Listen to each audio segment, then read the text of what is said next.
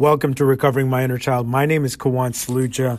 First reading comes from Strengthening My Recovery. The topic is forgiveness.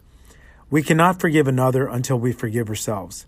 As children, we learn to be critical of ourselves and to see ourselves as never being good enough. This was told to us so many times and in so many ways by the adults in our lives that it programmed itself into our self image.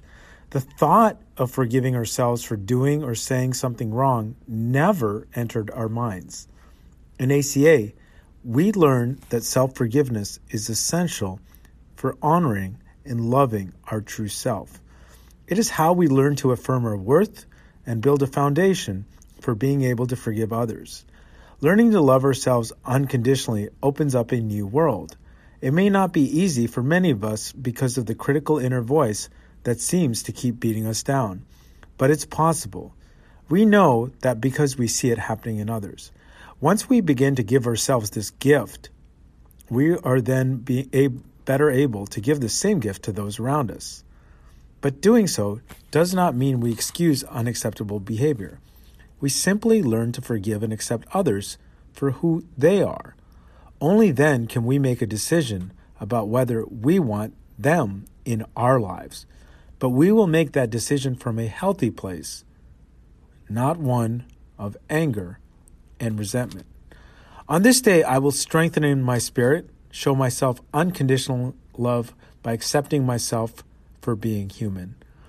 A couple things stood out in this one for me. The thought of forgiving ourselves for doing or saying something wrong never entered our minds. This is that you know, I'm in another program that talks about museum states, and one of the museum states that I didn't realize was the superhuman museum state, that it's never good enough and that you can't make mistakes. And part of being a human being is making mistakes. Only we have the language to call it. I, I kind of notice how dangerous it is to what language can do. Um,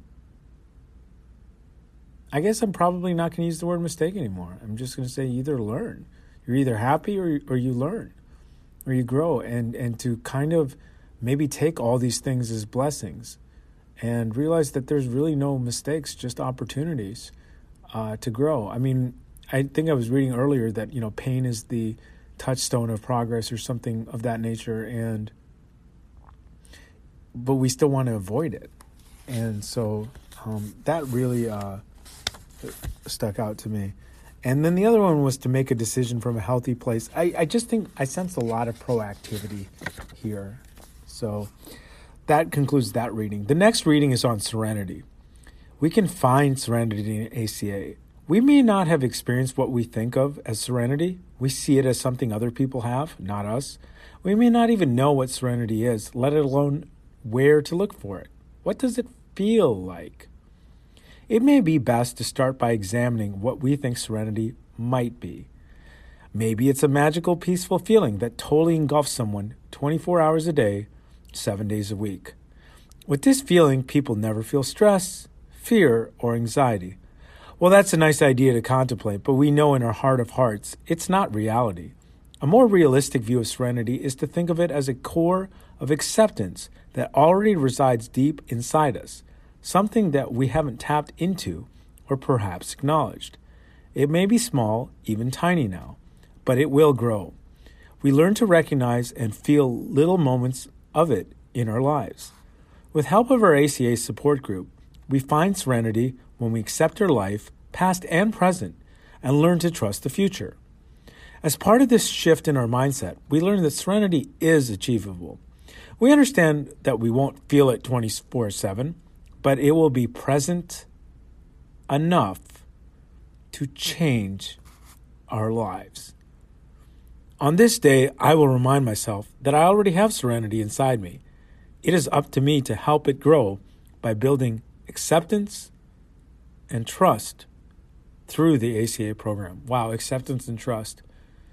Um, that's one of the many gifts of the 12 steps programs and why you know I just took a long vacation, and sometimes it can, you know, it can kind of get sometimes removed from, you know, I think accepting myself and trusting myself as well as others um, to handle their own thing and, and, accepting their moves is a great reward of the uh, potential reward of the 12 Steps program.